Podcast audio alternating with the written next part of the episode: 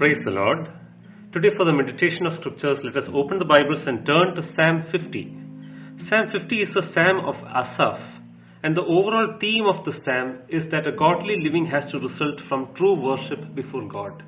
This psalm was probably written on the occasion of a feast day of Israel when the people of Israel were spending time in meditation and in introspecting their own life to see if they were according to the will of God, according to the purpose of God. Most probably this was written for uh, service during the Feast of the Tabernacles.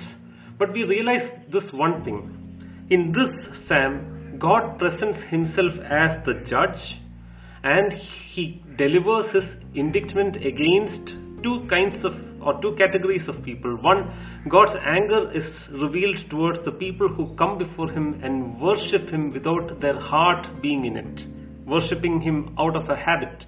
The second thing is in verses uh, 16 till 21, we see that God's anger is shown against the hypocritical sinners who just consider worship to be a disguise in order to protect them from or to cover up their sin. Finally, the psalmist closes with a warning to the wicked as well as a promise to the true worshipper. Let us look at each of these sections one by one, and I pray that the Lord will speak into our hearts to consider our ways with the Word of God as the true mirror on which the Lord is showing to us our spiritual conditions, and may we humbly submit ourselves to the Word of God and be corrected by the Lord Himself. The first portion of the psalm talks about the holy judge of Israel, that is the Lord Yahweh Himself. Now, human judges are called honorable, etc. But here the judge is called the mighty one. The psalm starts like this The mighty one, the God, the Lord, speaks and summons the earth from rising of the sun to its setting. The scene that is de- depicted here is that of a judge that is calling his courtroom to order. And he says here, out of Zion, the perfection of beauty, God shines forth. God is the righteous God, He is the holy God, He is the beautiful God, and it is in that position that the Lord comes to judge the heavens, uh, judge the people of the earth. And He says here in verse 3, Our God comes, He does not keep silence. Before Him is a devouring fire, around Him is a mighty tempest. He calls to the heavens above and to the earth that He may judge His people. Dearly beloved, what we understand from this setting is the Lord God he is the judge, He is the prosecutor, and He is the jury. He knows all about those who are actually on trial. He calls the heavens and the earth in order to witness the proceedings, and they shall be the witnesses.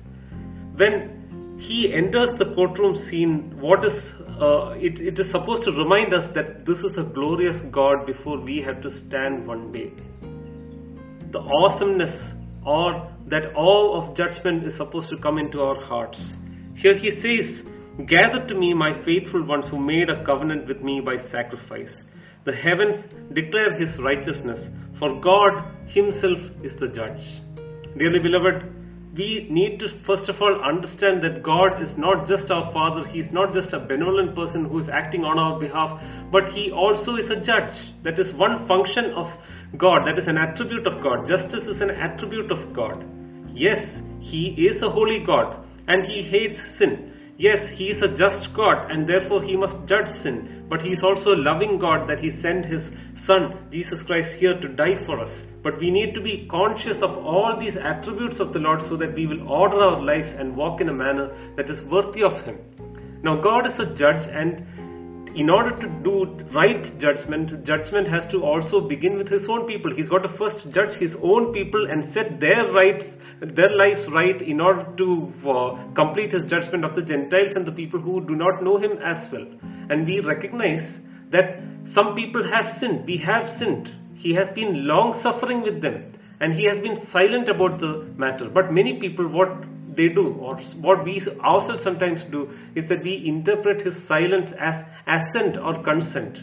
But now the time has come for the holy god to speak. This is a time that god is not going to judge and condemn the sinners but he is going to expose their sins and he is going to give them an opportunity to repent and return to the lord. And the verses that follow tells us very clearly as to what are the sins that the lord is shining his light upon in verses 7 to 15, we see that God's ha- anger is demonstrated in those verses towards the people who are heartless worshippers or people who are worshipping without their heart being in it. They are far from God. They are worshipping probably by habit. They are worshipping with their lips but not with their heart. It is not out of a love and devotion for the Lord that they are actually coming before the Lord in worship. And verse 7 says, Hear, O my people, I will speak. O Israel, I will testify against you. I am God, your God. The vantage point from which the Lord is speaking towards the nation of Israel is saying that you are my people. He is first of all giving a word of correction towards the people who are his very own people. His covenant community is being addressed here. And God says, I will testify against you. Now, God is a Father God, and His delight is in His people, and yet He also corrects His children. As we as uh, earthly children we need discipline from our parents. As we as parents when we go about dealing with our children we sometimes correct them and uh, sometimes discipline them in love. We need to understand that same way our god also functions with us. He says i'm going to testify against you for i am your god and he continues to say many things that establishes the fact that his interest is not in the literal sacrifice that they are bringing but his interest is in their heart. Is your heart right with god? The lord is speaking to those people who are indeed his people but their hearts are not in worship. Their devotion is faithful, but it is only routine. It is like the church at Ephesus. They had left their first love and that warm devotion that they had towards God, and they were worshipping the Lord out of habit and not from their hearts. Outwardly, they were doing what the Lord had commanded, and they were offering daily sacrifices, but inwardly, they lacked love and fellowship with the Lord. They forgot that God wanted their hearts before He wanted their sacrifices. And this is one theme that runs through the Old Covenant and the New Covenant that the Lord is looking at the heart of people rather than their actual sacrifices that they are bringing. Because if your heart is right with God, God is going to accept the sacrifices. And if your heart is right with God, you are going to bring the right sacrifices before Him. Now, the sacrifices that the Lord had commanded were indeed important to the spiritual life of the nation. But they were not of any benefit to the worshippers unless there was faith in their heart and unless they brought the sacrifices out of a desire to honor God. What God is saying in these verses, verses uh, 8 until 13, is that everything that they bring as a sacrifice is created by God and naturally it belongs to God and the world and everything in it belongs to Him. You cannot add anything to God. There's nothing that we can actually contribute to the Godhead. What the Lord wants from His people is thanksgiving from their heart, obedience to His word, prayer, and a desire to honor Him in everything. But the Lord does not want us to be ritualistic or formal in our worship. He wants the worship that comes from our heart. That's why He says in verses 14 to 15 Offer to God a sacrifice of thanksgiving. Perform your vows to the Most High God, and call upon me in the day of trouble, and I will deliver you, and you shall glorify me. Sometimes we need to come back to the heart of worship rather than the form of worship. Let's come back to the spirit of worship and let us offer to the Lord a sacrifice, number one, of thanksgiving. Number two, perform what is a reasonable sacrifice to Him. Perform your vows to the Almighty God. Thirdly, call upon Him in the day of trouble, verse 15. And the Lord says, I will deliver you and you shall glorify me. This is what the Lord wants from His worshippers. This is the true worship of God in spirit and in truth. And finally, he comes to the section of verse 16 to 21, where the Lord pours out his anger on the hypocritical sinners. Now, the message here is addressed to the wicked. And it says here, to the wicked, God says, What right have you to cite my statutes or take my covenant upon your lips? He was addressing the wicked people within the Israelite community who were reciting the creed with their lips, but they were deliberately disobeying God's law. And after breaking the law of the Lord, they would go into the sanctuary and act very religious so that they could cover up their sins. They, in fact, helped to make the sanctuary a den of thieves. What is a den of thieves? It's a place where the thieves go and hide after they have committed their wicked deeds. And they thought the sanctuary was a place where they could uh, run and after committing all the sins and after being unrighteous, they could just put on a garb of religiosity and hide up the sins underneath that. They were hypocritical people whose uh, sins were exposed now before God, and God was pouring out His anger on those. He's asking them, What right have you to take my statutes and take my covenant upon your lips? Now, if you look at this category of people, God is talking about the people who are actually religious here. They are going about the motions. Both the ca- categories of people that are addressed in this psalm are part of Israel. Number one was the people whose hearts were distant from God. Number two were the kind of people whose uh, who, who were religious externally, but it, it was al- almost out of a hypocritical and the intention actually was not good. For them, it was more to cover up their sins. It was like a disguise for their sins. Here, what are the characteristics of these people that the Lord is speaking forth here? Verse 17 says, You hate discipline. The wicked people who are hypocritical sinners, one of the characteristics is their attitude towards God, and they hate the discipline of God.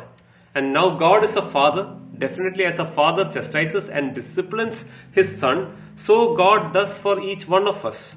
But the, the people who are termed as wicked here hate the discipline of God. Secondly, the word says, verse 17, and you cast my words behind you. Their attitude towards the word of God was that they rejected the word of God. They rejected the instruction from God and they cast the word of God behind them, meaning they considered it to be unprofitable for them. They were very selective in choosing what they, they actually accepted. And if they didn't find an instruction or a word that pleased them, they will cast it behind them. And the word says here, verse 18, it was the attitude that they had towards sinners. If you see a thief, you are pleased with him, and if you and you keep company with the adulterers. They were people who approved of the sin, sinful lives of many people, and they appeared publicly before many, uh, along with many of these sinners. They were giving an approval to the sinful life of many people through their lives. Now, these are not old covenant sins, these are new covenant sins also. And if we also uh, go after these sins, or if we approve of those people who do them, we are also siding along with the sinners. Verse 19 to 20 speaks about the usage of their tongues. And what is the word saying here? You give your mouth a free rein for evil, and your tongues frame deceit. You sit and speak against your brother, and you slander your own mother's son. God is very clear in giving his indictment against all these sins. Here, the usage of the tongue of these evil people is actually condemned. And God says, You are sitting and speaking evil against your brother, you are slandering your own mother's son. The nation of Israel had fallen terribly. Instead of being a covenant community that was filled with the love of God and where the, they loved the neighbor as themselves, what was happening is the covenant community was at war with each other and they were slandering each other, even to the extent that a person's own family became enemies with themselves. And the Lord was saying this as a constant rebuke on the attitude of the wicked people. Dearly beloved, and he says here, the silence of God is again mentioned here. These things you have done, and I have been silent. Verse 21, a very strong verse.